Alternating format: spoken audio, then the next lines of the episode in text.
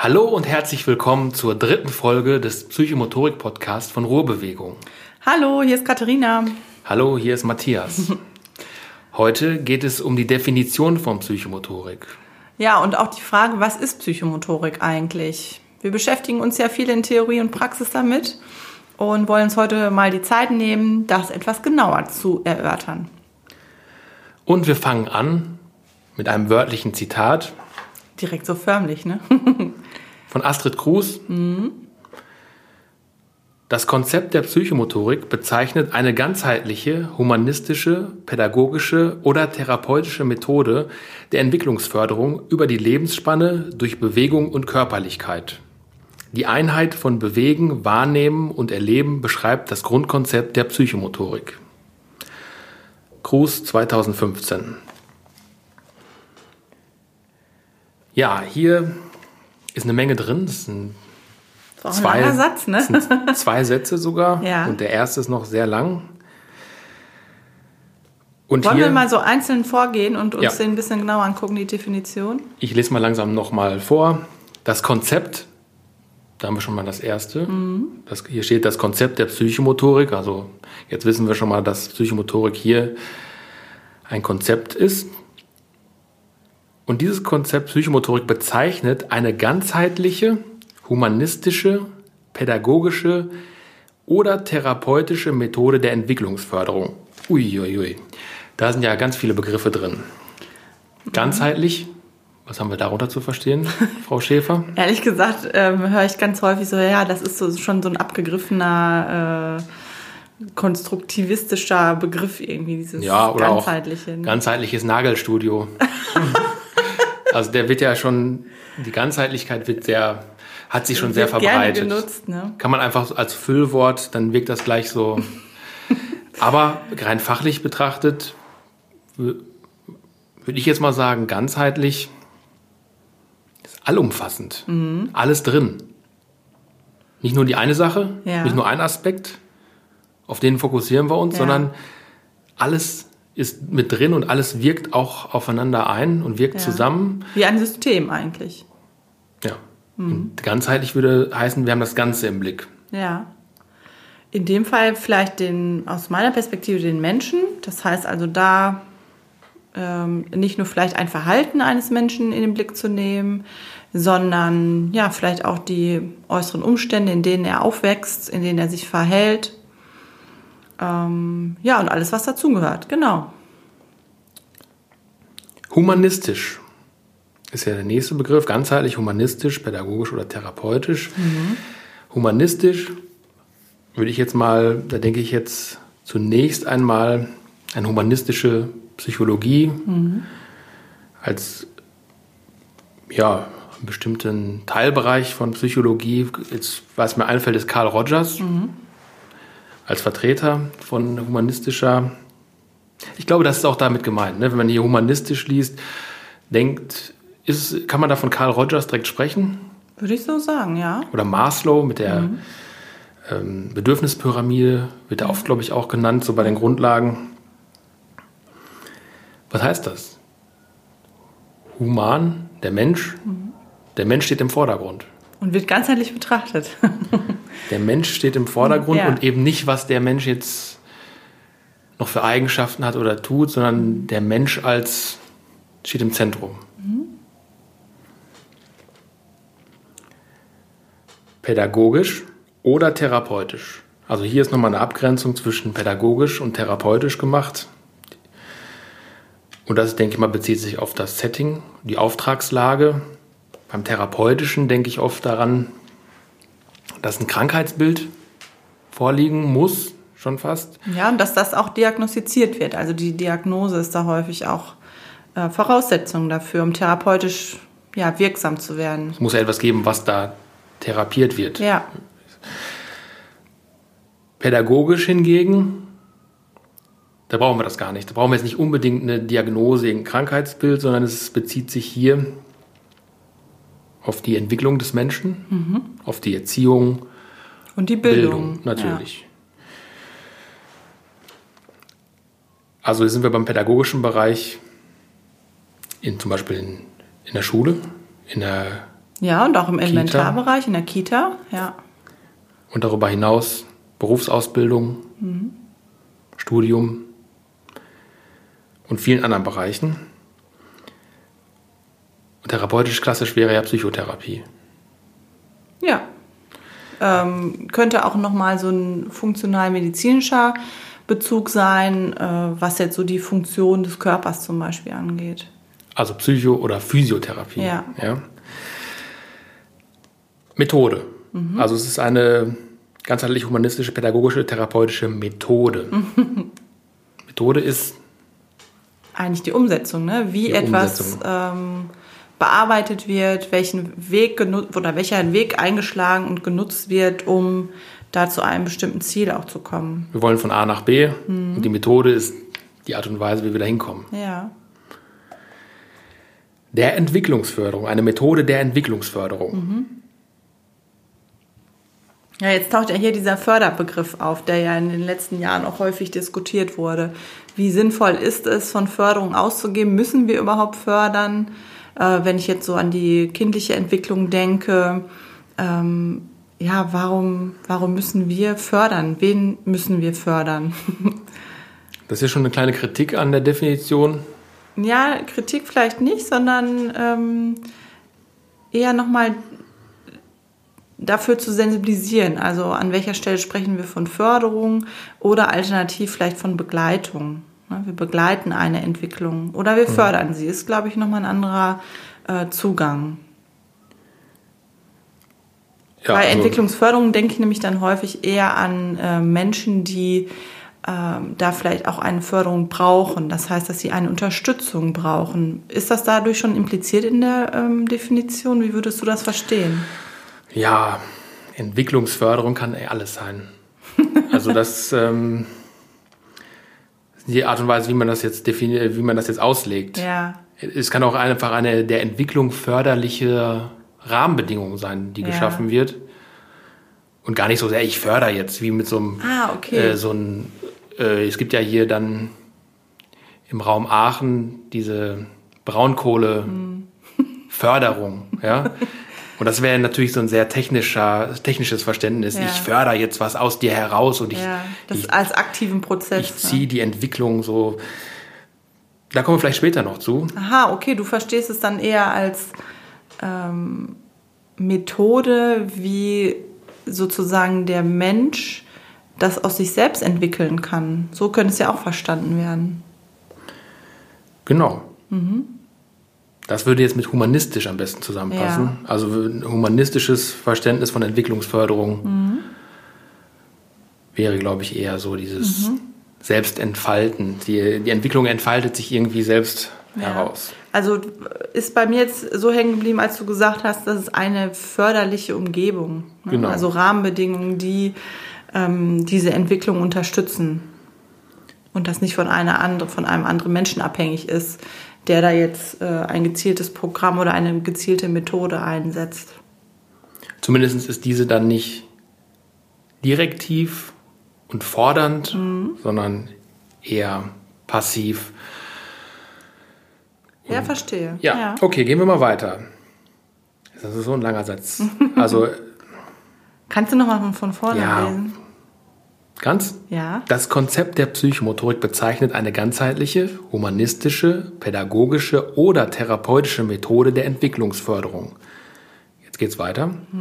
Über die Lebensspanne durch Bewegung und Körperlichkeit. Über die Lebensspanne ist hier der nächste Begriff. Da fällt mir ein, über das ganze Leben gespannt, von der Geburt beziehungsweise von dem ersten Herzschlag oder den ersten Erkenntnisnahme des Embryos. Ja, das würde ich auch schon dazu ziehen. Ja, weil auch da können wir ja schon Entwicklung fördern. Ja. Vielleicht durch eine Massage, durch, indem wir da, ja, gehen wir mal weiter. Lebensspanne bis zum Tod.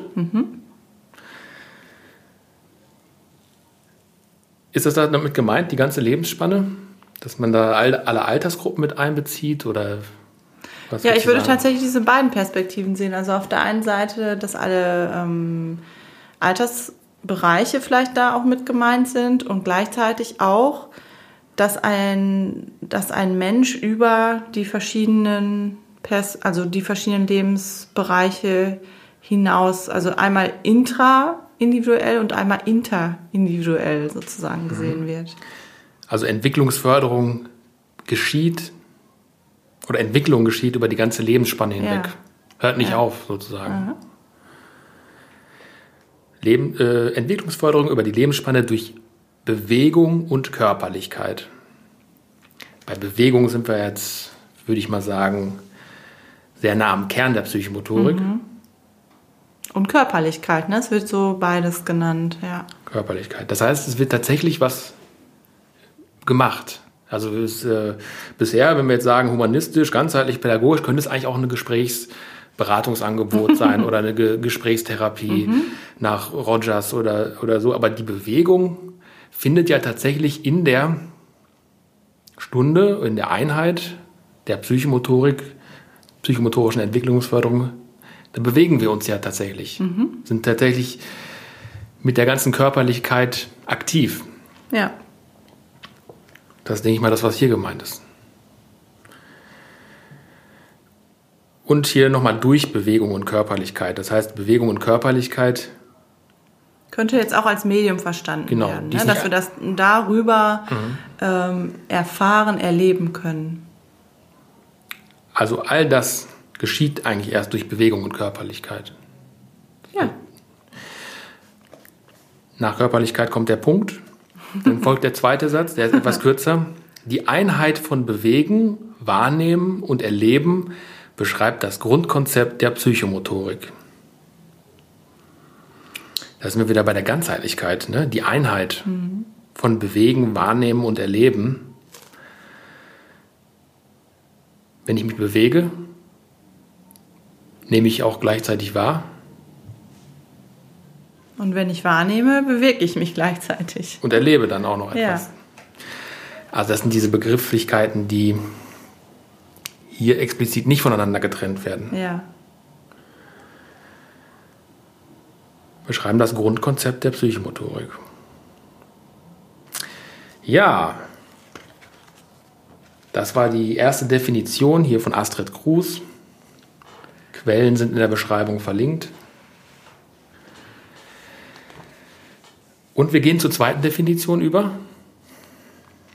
Auch wieder ein wörtliches Zitat von Eggert und Lütje Klose von 2005. Ja. Das lese ich auch erstmal vor. Unter Psychomotorik können eine Reihe von verschiedenen pädagogischen, nee, Moment, pädagogisch-therapeutischen Methoden verstanden werden, die alle von der Möglichkeit ausgehen, motorische, kognitive, soziale und schulische Lernprozesse und therapeutische Zielsetzungen bei Kindern durch eine systematische Beeinflussung der Bewegung, Motorik zu fördern. Auch ein langer Satz. Auch wieder so lang. Haben Definitionen so an sich, ne? da will man dann alles reinpacken. Ne? Und dann, dann hat man das geschrieben und dann merkt man noch, ah, da fehlt noch was. Ja, ja ja. nochmal schnell an die Stelle, noch ein paar Worte einbinden. Ja. Also ich habe schon ein paar Gemeinsamkeiten herausgehört, aber ja. auch Unterschiede. Unterschiede auch, ne? Nochmal langsam durchgehen. Ja, gerne. Unter Psychomotorik können eine Reihe von verschiedenen pädagogisch-therapeutischen Methoden verstanden werden. Also nicht nur okay, eine. Verschiedene Methoden. Sondern eine ganze Reihe. Also bei Cruz war es eine Methode, ne? als ja. Methode an sich. Mhm die alle von der Möglichkeit ausgehen, motorische, kognitive, soziale und schulische Lernprozesse und therapeutische Zielsetzungen bei Kindern durch eine systematische Beeinflussung der Bewegung, Motorik zu fördern. Mhm. Jetzt, das ist aber wirklich ein langer Satz.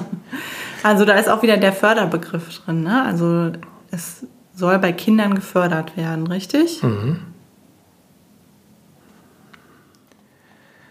Ja, und es geht um eine Beeinflussung der Bewegung und Motorik. Mhm. Und darüber, über, wenn ich diese Bewegung und Motorik irgendwie beeinflusse, in welcher Form auch immer, ist ja nicht näher definiert, dann kann ich dadurch eben diese kognitiven, sozialen und schulischen Lernprozesse fördern. Ja.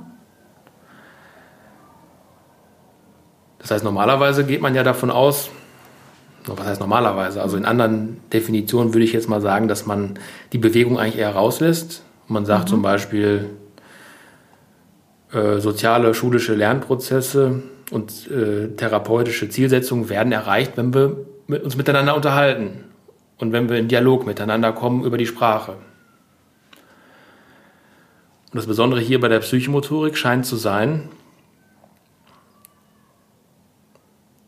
dass über die Beeinflussung der Bewegung und Motorik diese Lernprozesse in Gang gesetzt werden. Ja, also auch da wieder über Bewegung, also Bewegung und körperliches Empfinden als Medium, ja, dass ich das nutzen kann, um zu lernen. Da würde ich jetzt schon die Gemeinsamkeit sehen zwischen den beiden. Absolut, sind, sind sich eigentlich sehr ähnlich und trotzdem tauchen hier noch so Sachen auf wie äh, motorische, kognitive, soziale. Das wurde da bei Cruz jetzt nicht so fein aufgespalten. Mhm. aufgespalten. Ja, das wären jetzt die Definitionen, wie wir so, so in so Lehrbüchern finden. Und zwar zwei von ganz vielen. Ne? Das ja. ähm, können wir noch mit dazu sagen, dass ähm, vor allem so in den Lehrbüchern, wir haben jetzt hier das von Stefanie Kuhlenkamp und Christina Reichenbach und auch von Klaus Fischer liegen, dass da immer wieder auch betont wird, es gibt nicht die Psychomotorik. Ja, dass es zwar einige Grundlagen gibt, denen sich wahrscheinlich alle Psychomotorik äh, affinen Personen so zuschreiben würden, aber dass es da eben verschiedene ja, Ausarbeitungen dazu gibt und auch verschiedene Theoriebrillen, durch die ich schauen kann. Wir können ja noch mal aus unserer persönlichen Brille drauf schauen. Wie verstehst du denn Psychomotorik? Wie würdest du das definieren? Jetzt nicht in so einem äh, perfekten Einsatz mit ganz vielen Kommata, sondern so, jetzt mal, wie würdest du es beschreiben? Das habe ich mir übrigens früher mal vorgenommen, dass ich äh, mir mal so einen Satz zurechtlege, habe da auch schon mal dran rumgebastelt, dass wenn mich jemand fragt, was ist eigentlich Psychomotorik, dass ich das dann wie aus der Pistole geschossen so vortragen kann. Habe dann aber auch gemerkt, dass es total äh, unauthentisch eigentlich, wenn man das dann so aufsagt und auswendig lernt. Mhm. Ähm, aber ich bin, ich werde das tatsächlich sehr häufig gefragt, ja, weil ähm, ja viele das auch noch nicht kennen und dann auch interessiert sind. Was ist das überhaupt, Psychomotorik? Und finde das wirklich immer eine Herausforderung, darauf zu antworten. Ich habe auch das Gefühl, dass das so in den letzten zwölf Jahren, seitdem ich mich damit beschäftige, sich auch immer wieder verändert und erweitert hat. Also das kann ich schon dazu sagen, dass Psychomotorik für mich eine tatsächlich Perspektive ist, die ähm, ganz viel mit mir persönlich zu tun hat und ähm, auch ja dynamisch ist tatsächlich. Ja, also dass meine mein Blick darauf sich auch äh, immer wieder verändert. Und was ich so sagen kann, ist, dass ich die unter Psychomotorik tatsächlich einen Ansatz verstehe, wo wir über das Medium Bewegung die Entwicklung von Kindern, Jugendlichen, Erwachsenen begleiten können. Das habe ich gerade vielleicht schon ein bisschen vorweggenommen bei der äh, Definition von Astrid Cruz. Ich sehe es tatsächlich als eine Entwicklungsbegleitung und ähm, sehe das Medium Bewegung da als was ganz Elementares was der Mensch eigentlich, wie du gerade auch schon gesagt hast, im Embryo, im Bauch der Mama schon zeigt, diese Bewegung und eigentlich so ein Entwicklungsprinzip auch schon darstellt. Also ich glaube, Astrid Kuhs war es auch, die äh, immer wieder auch darauf hingewiesen hat, dass Bewegung als Motor der Entwicklung auch zu verstehen ist, ebenso wie Renate Zimmer, die ja auch einige Definitionen zur Psychomotorik schon veröffentlicht hat. Also Bewegung als Motor der Entwicklung und deshalb auch meiner Meinung nach ähm, die idealste, das ist jetzt die Wertung dazu, die idealste, der idealste Zugang, um, Bewe äh, um Entwicklung auch begleiten zu können als Fachkraft. Also die Entwicklung von jetzt Klientinnen, Klienten, mit denen ich zu tun habe.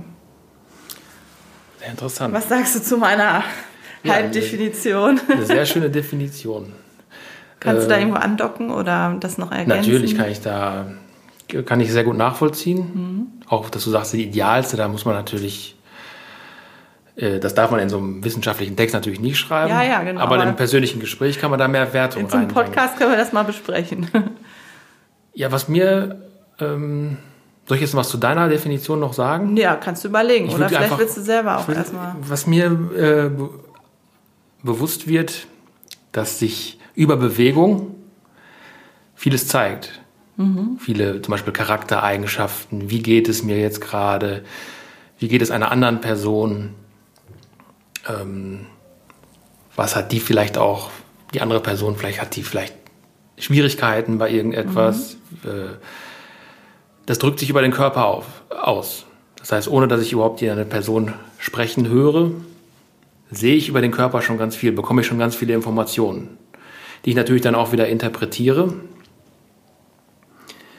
Aber da zeigt sich ganz viel.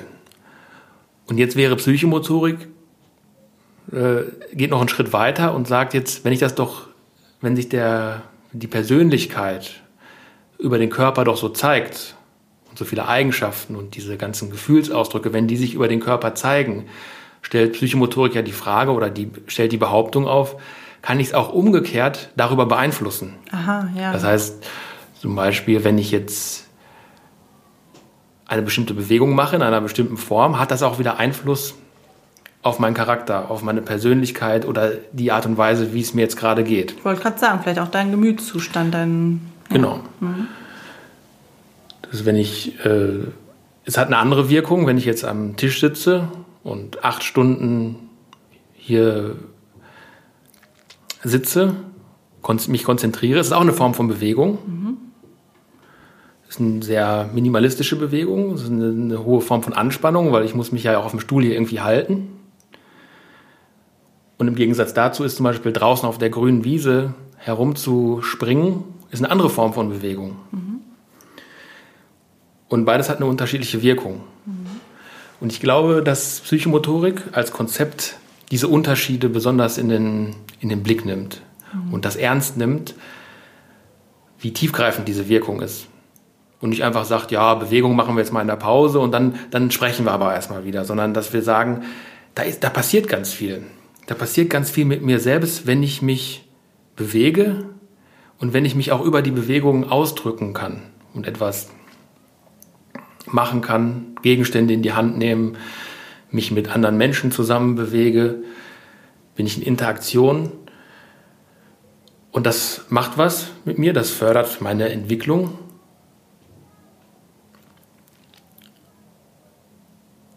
Und ja, das ist, glaube ich, das, was die Psychomotorik, so würde ich, würde ich es definieren, dass die Psychomotorik diesen, diesen Fakt, ich nenne es jetzt mal Fakt, das ist ja auch eine Wertung, aber ich würde mal sagen, diesen Fakt, dass ähm, die Bewegung etwas mit unserer Psyche macht, sehr ernst nimmt. Und zwar so ernst, dass Psyche und Körperausdruck schon als Einheit verstanden werden. Ja. Das wird gar nicht mehr getrennt. Man sagt jetzt nicht, die Psyche hat Einfluss darauf, so da ist eine Wechselwirkung, sondern das ist eine Einheit. Ja, so würde ich das jetzt definieren, diese, das Ernstnehmen dieser Einheit von Körper und Psyche, von was auch immer, alles. Was haben wir gerade schon in der Definition gehört? Ganzheitlich. Ja, ja. Ja, kann ich, kann ich gut folgen und sehe da auch dann die Konsequenz daraus, dass das im pädagogischen, jetzt im erzieherischen Sinne und auch in dem, im Bildungsbereich ähm, dann auch ein Prinzip sein müsste und an vielen Stellen ja auch schon ist, um sich die Welt zu eigen zu machen. Genau. Aber es passiert ja, also meiner Ansicht nach ist äh, Psychomotorik findet ja statt. Zum Beispiel, wenn wir jetzt uns äh, Bildungsangebote anschauen, äh, in denen Menschen jetzt viel, was ich jetzt gerade im Beispiel gesagt habe, viel sitzen. Ja. Und dann nur mal kurz in der, in der, in der Pause, in der Raucherpause mal kurz sich die Beine vertreten, dann schnell wieder reinkommen, um wieder zu sitzen, ist ja eben auch eine Form der Bewegung. Es ist auch Lernen über Bewegung. Aber man die, es wird es gar nicht bewusst, dass die Bewegung so einen, so einen erheblichen Einfluss hat. Nämlich in der, in dem Fall nämlich meiner Ansicht nach einen negativen Einfluss. Dass ich, du meinst, dass sich das viele Sitzen jetzt auch dann auf deinen Genau. Gemütszustand Genau. und deine Lernleistung zum Beispiel auch, äh, dass das das beeinflusst. Ja. Also wenn man mit der richtigen, oder mit der richtigen, mit der, mit der, mit der psychomotorischen Brille, da gibt es ja auch noch viele unterschiedliche Aufspaltungen, aber wenn man mit dieser Brille auf klassische, nicht psychomotorisch, explizit psychomotorische äh, Angebote schaut, dann sieht man dort ja auch die Bewegung. Zum Beispiel der wippende Fuß unterm Tisch, der diese Spannung, die sich aufbaut, irgendwie entladen möchte. Der Psychomotoriker und die Psychomotorikerin würde das natürlich sofort in den Blick nehmen und sagen, ja, da ist ein Bewegungsdrang vielleicht da. Könnten wir den, den Menschen mal fragen, hättest du vielleicht Lust, dich ein bisschen draußen zu bewegen? Ja, Und dann sagt diese Person vielleicht, oh ja, das wäre wär doch eine gute Idee. Ne? Und sollen wir nicht vielleicht den, äh, den Stoff hier, den wir, die Lerninhalte, sollen wir die nicht vielleicht mitnehmen? Sollen wir das vielleicht nicht draußen machen? Und das alles miteinander verbinden? Das wäre für mich so ein klassischer Blickwinkel von Psychomotorikerinnen, Psychomotorikern. Die eben auch auf diese Körpersprache achten und auch in Resonanz sind. Vielleicht spüren die auch eine Spannung irgendwie. Ja? Es ist irgendwie äh, eine Atmosphäre, die ist jetzt nicht unbedingt förderlich fürs Lernen, könnte sein. Vielleicht ist sie förderlich fürs Lernen, aber da in den Dialog zu gehen und Möglichkeiten anzubieten, was können wir denn noch alles machen, außer jetzt zu sitzen? Zum Beispiel gibt es ja auch diese äh, Vorschläge, dass man auf dem Boden liegen kann bei den Hausarbeiten oder so in der Schule. Das wäre zum Beispiel so ein psychomotorischer ein, Ein Angebot dazu. ein Vorschlag, der auf jeden Fall aus einer psychomotorischen Brille entspringt. Ja. Ja, ja, und noch viel mehr. ganz viel mehr. ja, es ist, aber mir fällt es auch wirklich immer noch schwer, Ja. obwohl wir jetzt ja schon so viele Jahre damit zu tun haben, das in Worte zu fassen. Ja. Und man merkt dann, Und das meine ich auch mit so viel mehr. Also ähm, wir haben uns ja auch schon oft mit Kolleginnen und Kollegen darüber ähm, ausgetauscht, so ja, wie, wie kann, wie kann ich es gut auf den Punkt bringen? Und vielleicht ist das dann schon das psychomotorische Prinzip, dass es eben nicht reicht, es nur in Sprache oder in Schriftsprache jetzt zu bringen, sondern ähm, es wirklich auch selbst körperlich erlebbar, erfahrbar werden muss, um ein Verständnis davon zu entwickeln, ein Verständnis davon entwickeln zu können. Ja? Und deshalb machen wir zwar hier diesen Podcast, so, wo wir da zwar drüber sprechen und das reflektieren, aber wir machen ja auch ganz viel mit unserem eigenen Körper, mit der Bewegung, das selbst zu erleben. Häufig im Gruppenkontext, in der sozialen Interaktion, häufig mit ähm, Aufgaben, die vielleicht mit schulischen Kompetenzen verknüpft sind oder mit dem Ausdruck von eigenen Emotionen. Ähm, und das müssen wir, glaube ich, auch in Ergänzung sehen. Also ich bin dann tatsächlich mit der Zeit so ein bisschen von dem Anspruch äh, abgekommen, es wirklich in der Gänze in Sprache umsetzen zu müssen, ja, sondern äh, mir immer bewusst ist, okay, ich kann das versuchen, ich kann das auch mit Fachbegriffen versuchen zu beschreiben, auf die wir uns irgendwie geeinigt haben, die wir definiert haben. Ähm, und, und gleichzeitig müssen wir es aber auch erleben, müssen es auch über den eigenen Körper spüren können. Und da gibt es ja die äh, Philosophie, die sich mit dem Leib auseinandersetzt.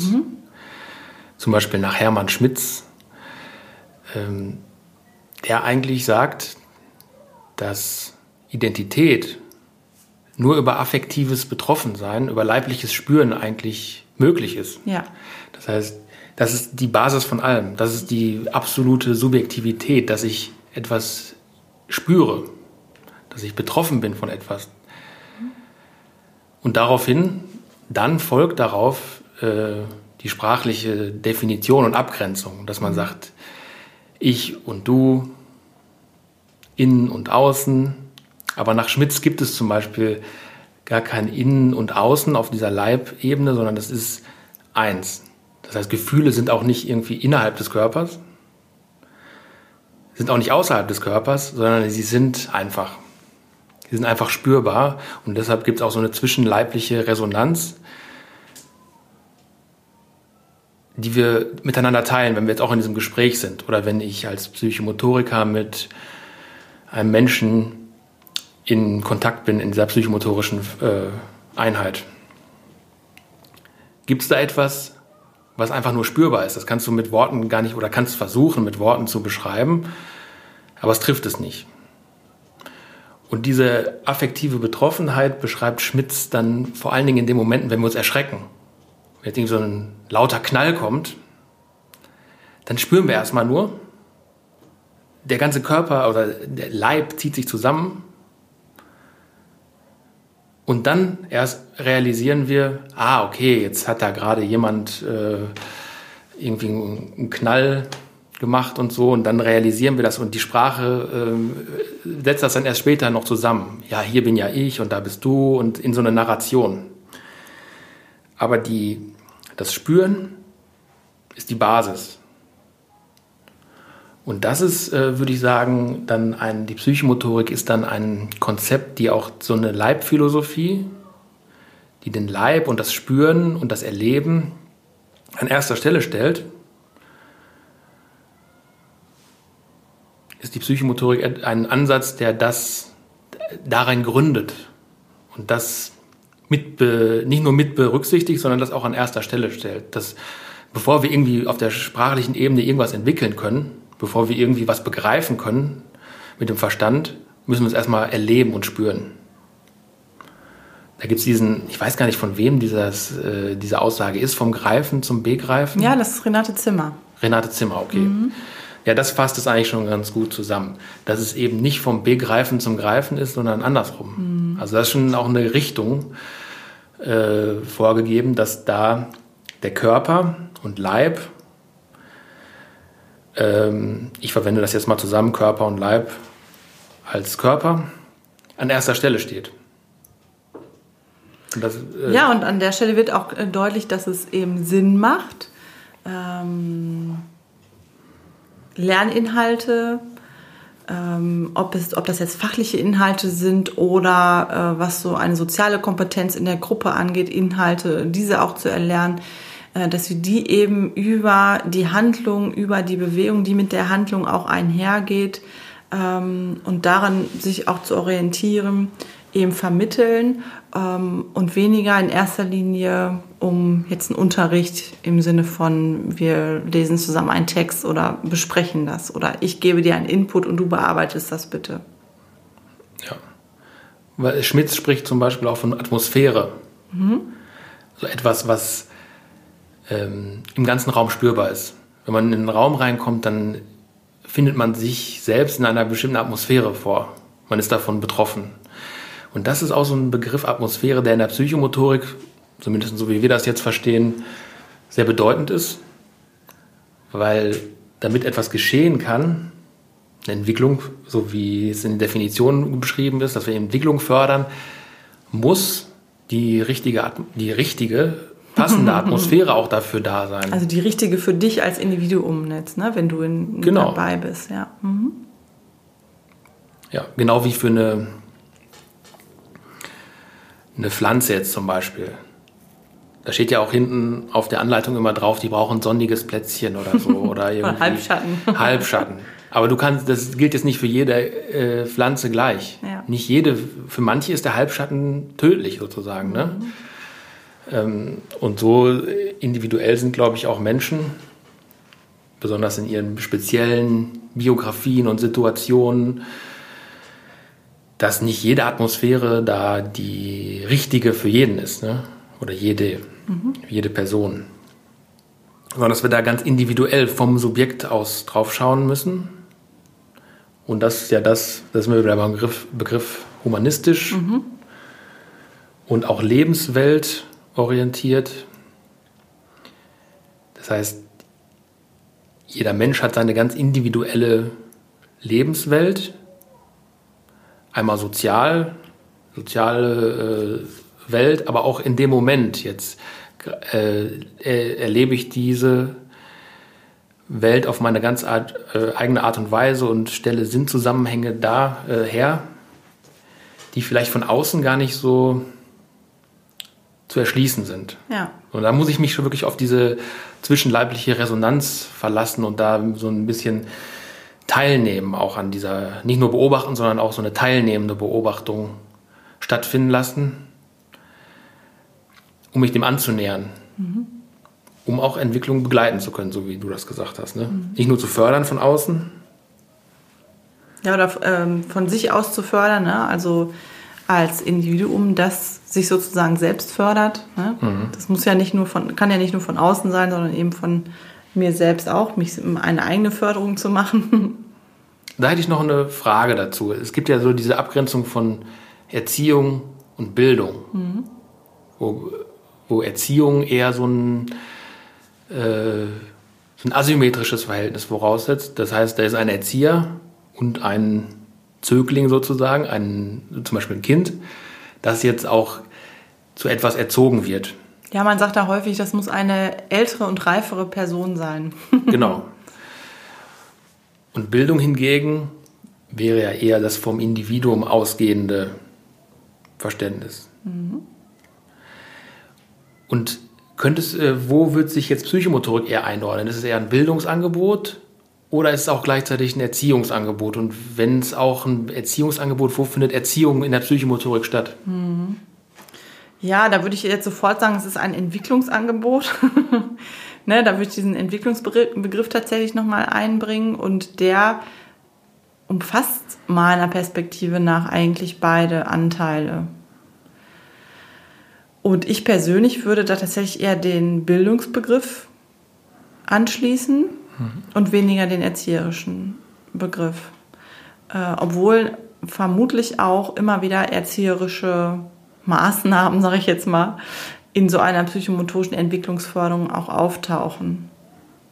Also zum Beispiel, wenn wir über Strukturierung sprechen oder äh, Regelvorgaben, die vielleicht dann eher auf einer erzieherischen Ebene wirken sollen, als jetzt auf einer Bildungsebene. Macht das Sinn? Ist das irgendwie. Ja, macht sehr viel Sinn. Also, das vielleicht, wird vielleicht oft vergessen, dass ja. wenn wir jetzt das so romantisch darstellen von Bildung, die aus sich selbst heraus mhm. stattfindet und so weiter, ist ja bei Kindern zumindest, sage ich jetzt mal so, bis zu einem gewissen Alter auch so, dass wir einen erzieherischen Auftrag haben. Oder ist der, ist der gar nicht immer gegeben? Ja, also den sehe ich natürlich schon in erster Linie bei den Eltern oder wenn die Eltern eben andere Fachkräfte damit beauftragen, wie jetzt zum Beispiel ähm, in der Kita. Mhm. Und gleichzeitig gibt es dabei ja auch immer mehr Autoren und Forscherinnen und Forscher, die eben sagen, okay, Kita ist eigentlich kein Erziehungsort, das sind keine Erzieherinnen, sondern es ist auch ein Bildungsort.